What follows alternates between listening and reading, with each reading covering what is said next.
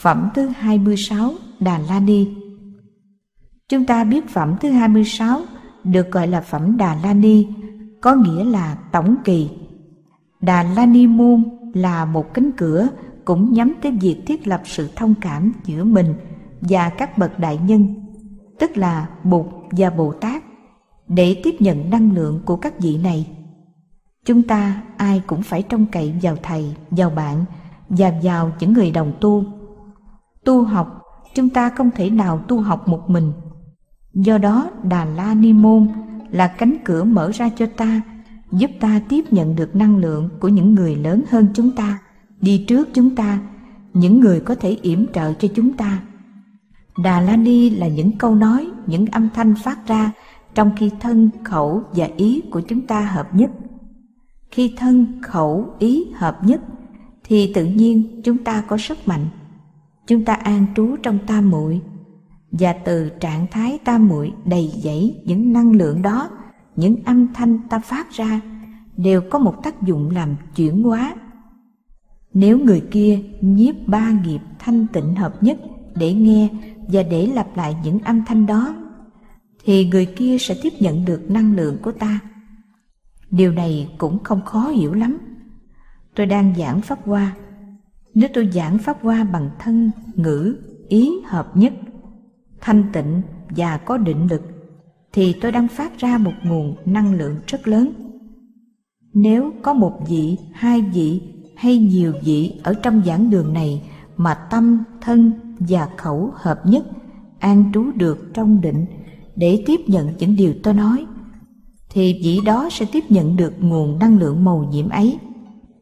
Nghe kinh như vậy thì mình thấy trong người mình chuyển hóa liền. Vì nghe ở đây không phải chỉ là nghe âm thanh mà qua âm thanh đó còn có năng lượng. Ngược lại, nếu có người hoặc vì tối hôm qua không ngủ đủ hoặc đang có việc buồn phiền lo lắng trong lòng chỉ nghe bằng nửa lỗ tai thân khẩu ý không hợp nhất thì dù tôi có phát ra rất nhiều năng lượng vị đó cũng chẳng tiếp nhận được gì nghe chữ được chữ mất và sẽ không có nhiều cơ hội để có sự chuyển hóa trong lòng. Điều này giúp ta hiểu được thế nào là đà la ni môn. Bụt và bồ tát là những người có định lực lớn.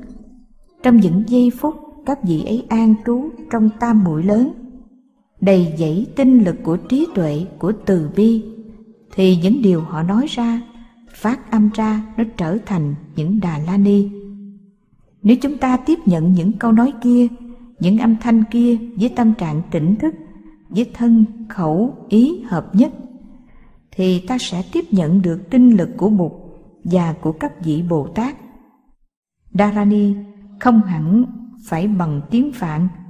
Bất cứ âm thanh nào, ngôn ngữ nào được phát ra trong trạng thái định lực lớn, đều có một ảnh hưởng lớn, có thể chuyển đổi được người nghe điều này phải từ hai phía, không phải từ một mà được. Khi một vị bụt hay một vị bồ tát an trú trong đại định có tình thương lớn, thì một câu nói, một lời tuyên bố như ở trong kinh pháp hoa hay trong kinh bát nhã đều trở thành những đà la ni.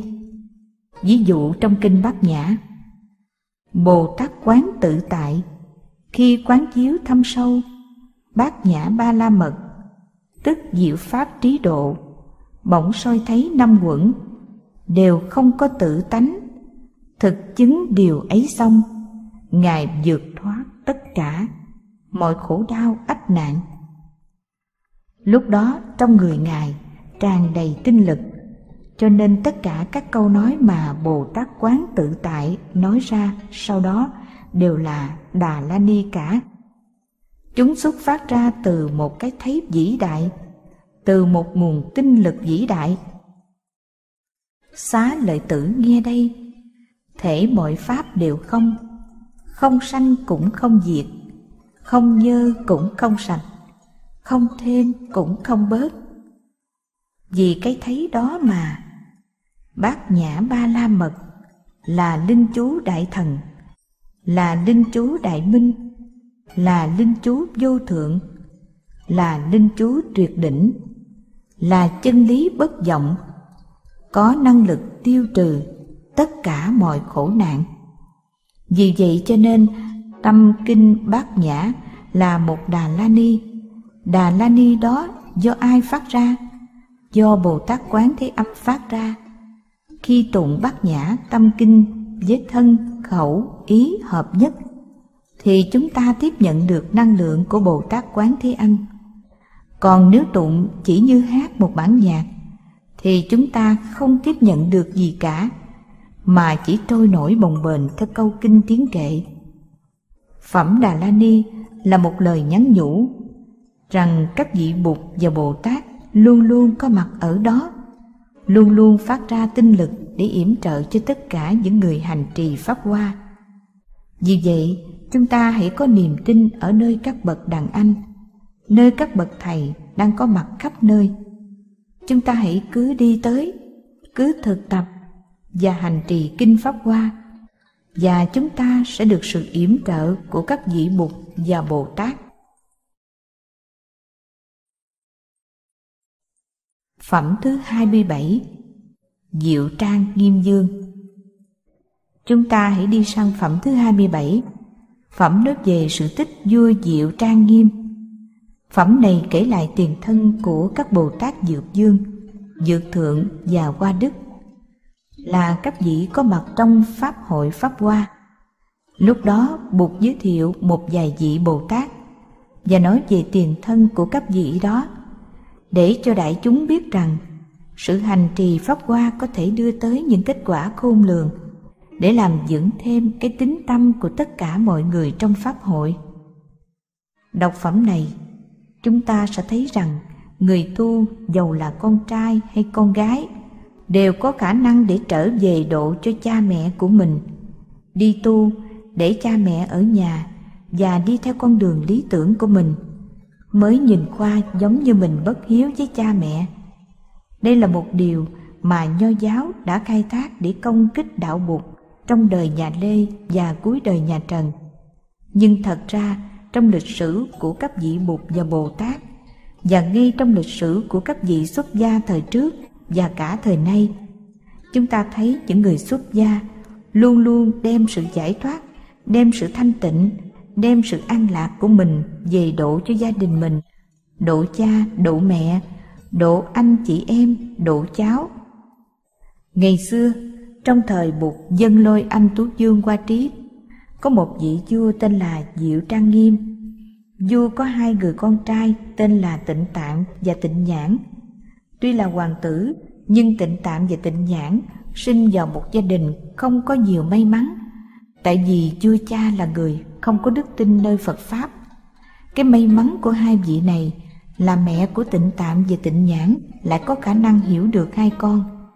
Cuối cùng hai người con này nhờ có cơ duyên tu học nên đã chuyển hóa và thuyết phục được vua cha đến nghe bụt dân lôi anh tú dương qua trí thuyết pháp sau khi đã giúp được vua cha, hai người con xuất gia, rốt cuộc thì vua Diệu Trang Dương cũng nhìn thấy được cái hạnh phúc và giá trị của sự tu học.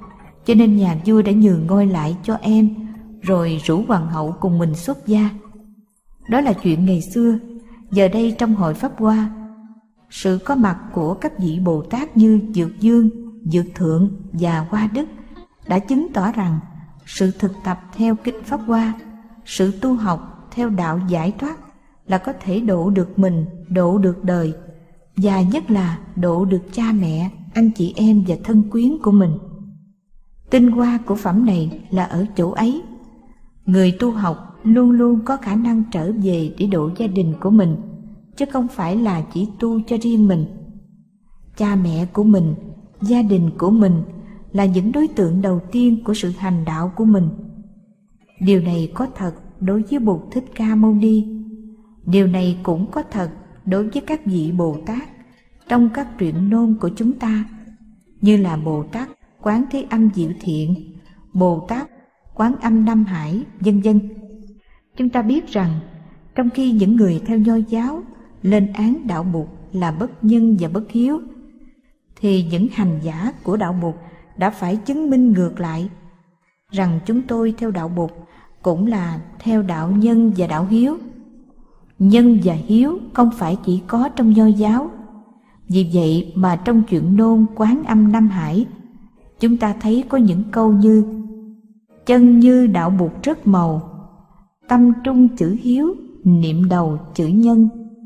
Hiếu là độ được đến thân, nhân là cứu vớt trầm luân mọi loài. Những câu ấy là để chứng tỏ rằng nhờ đi xuất gia mà Bồ Tát Quán Thế Âm đã có thể thực hiện được nhân và hiếu. Vì vậy, các ông không thể lên án chúng tôi là không biết nhân và không biết hiếu được. Phẩm thứ 28 Phổ Hiền Bồ Tát khuyến phát. Bây giờ chúng ta đi sang phẩm thứ 28 Phẩm cuối của Kinh Pháp Hoa. Phẩm Phổ Hiền Bồ Tát khuyến phát. Chúng ta đã biết rằng, Địa vị của Bồ Tát Phổ Hiền Ở trong Kinh Hoa Nghiêm thật làm vĩ đại. Có lẽ vì vậy mà tới Kinh Pháp Hoa, Bồ Tát Phổ Hiền đã xuất hiện vào phẩm cuối cùng. Bồ Tát Phổ Hiền tượng trưng cho đại hạnh Đến lúc này Ngài mới xuất hiện và cung kính bạch với Đức Thế Tôn rằng Con xin lãnh trách nhiệm bảo hộ và yểm trợ cho sự hành trì của Kinh Pháp Hoa trong hiện tại và trong tương lai. Bồ Tát nói rằng ở đâu, lúc nào có người hành trì Kinh Pháp Hoa, thì Bồ Tát đều cởi voi trắng sáu ngà đến để cùng với các vị Đại Bồ Tát khác hiện thân. Một mặt là để cúng dường Pháp Hoa, mặt khác là để bảo trợ và an ủi người đang thực tập Kinh Pháp Hoa. Đây là phẩm kết của Kinh Pháp Hoa.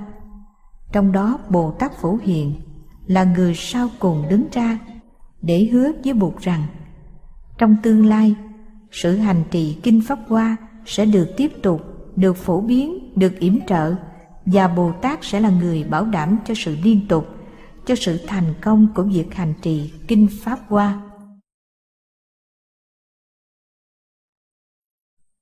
Tổng quan Kết thúc Đây là lúc chúng ta nên nói vài câu để ôn lại và kết thúc khóa học Kinh Pháp Hoa. Sở dĩ trong khi học Kinh Pháp Hoa, chúng ta đã có được những giờ phút an lạc, vui mừng. Một phần đó cũng là nhờ chúng ta đã học qua những kinh khác. Nếu chỉ đọc riêng Kinh Pháp Hoa, chưa chắc chúng ta đã thấy được cái giá trị của Kinh Pháp Hoa. Vì vậy, vị nào chưa được học những kinh đi trước kinh Pháp Hoa thì hãy nên học những kinh đó. Sau khi học những kinh như Bảo Tích, Bát Nhã, Hoa Nghiêm và Duy Ma thì quý vị sẽ thấy được cái địa vị của kinh Pháp Hoa trong khu vườn lộng lẫy của các tác phẩm Đại Thừa. Chúng ta đã nghe và hiểu tại sao kinh Pháp Hoa được gọi là vua của tất cả các kinh. Đứng về phương diện luận lý thì kinh Pháp Hoa không có những nét đanh thép và hùng biện như kinh Duy ba. Nhưng đứng về phương diện nghệ thuật thì kinh Pháp Hoa vượt hẳn kinh Duy Ma.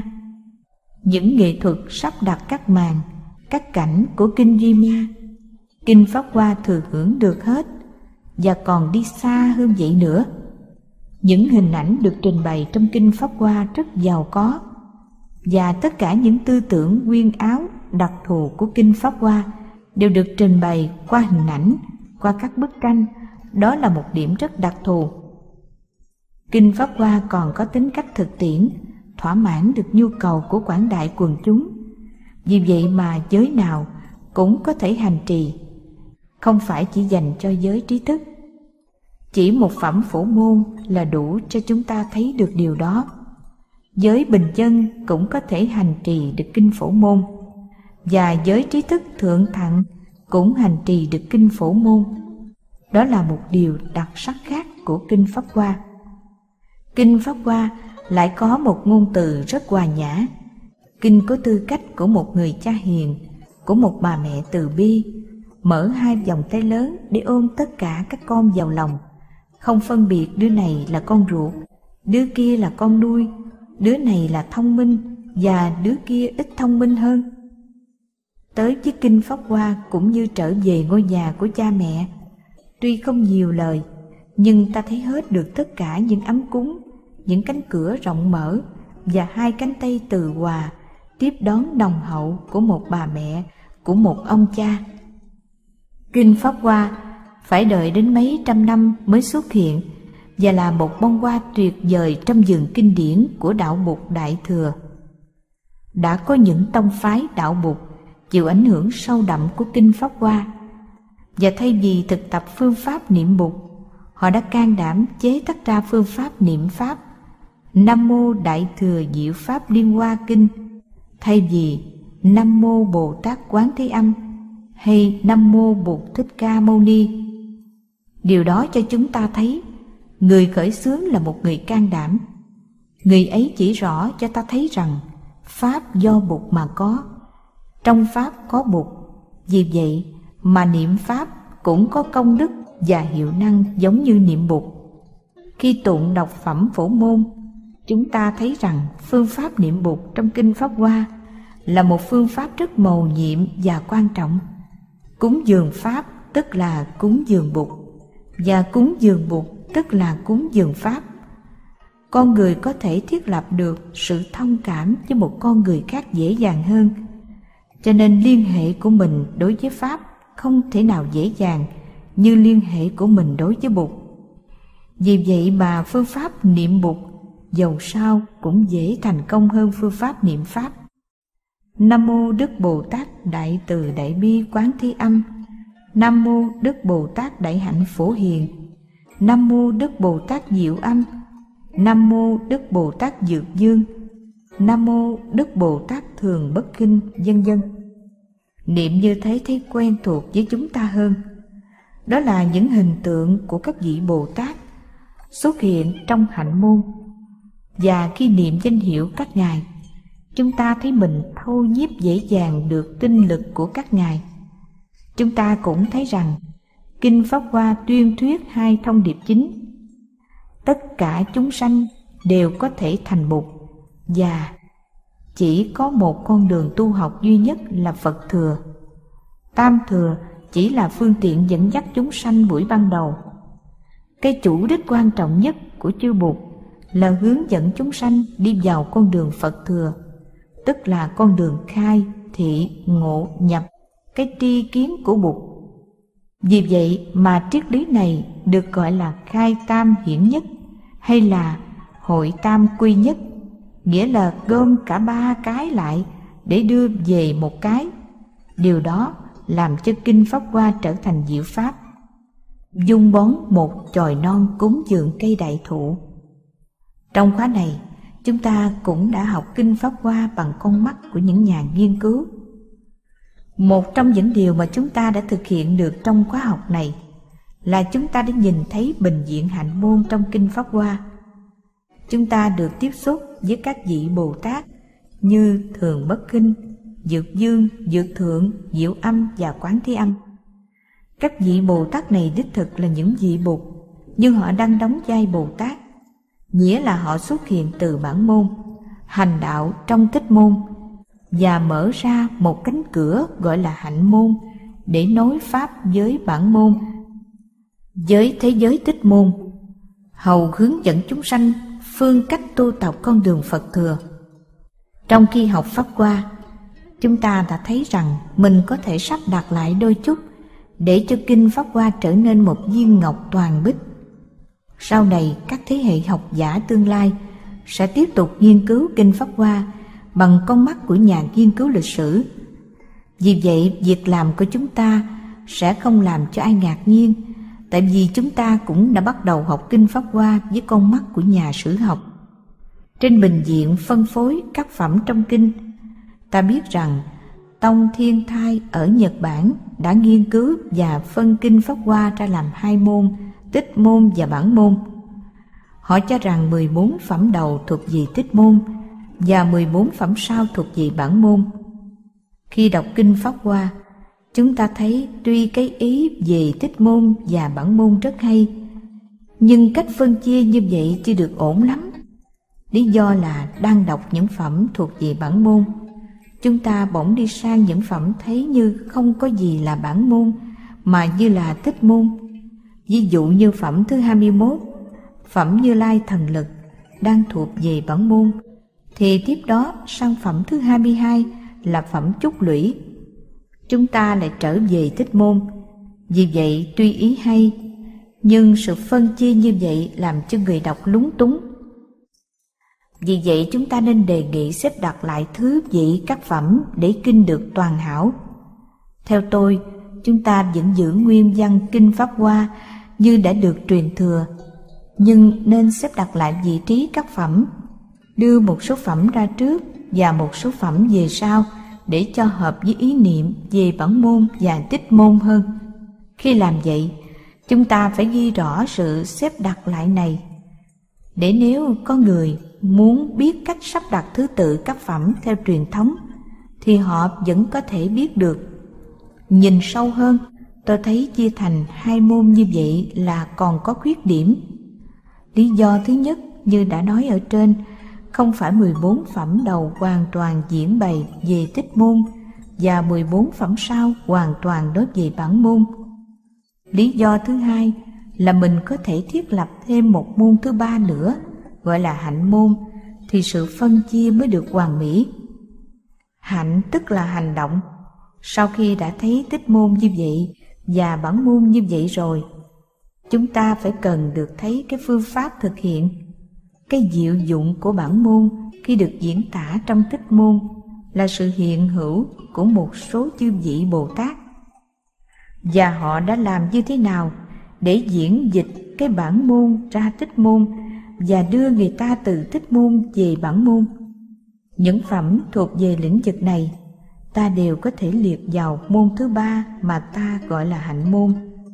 Đó là những phẩm nói về các vị Bồ Tát lớn như Bồ Tát Thường Bất Khinh, Bồ Tát Dược Dương, Bồ Tát Diệu Âm, Bồ Tát Quán Thế Âm và Bồ Tát Phổ Hiền.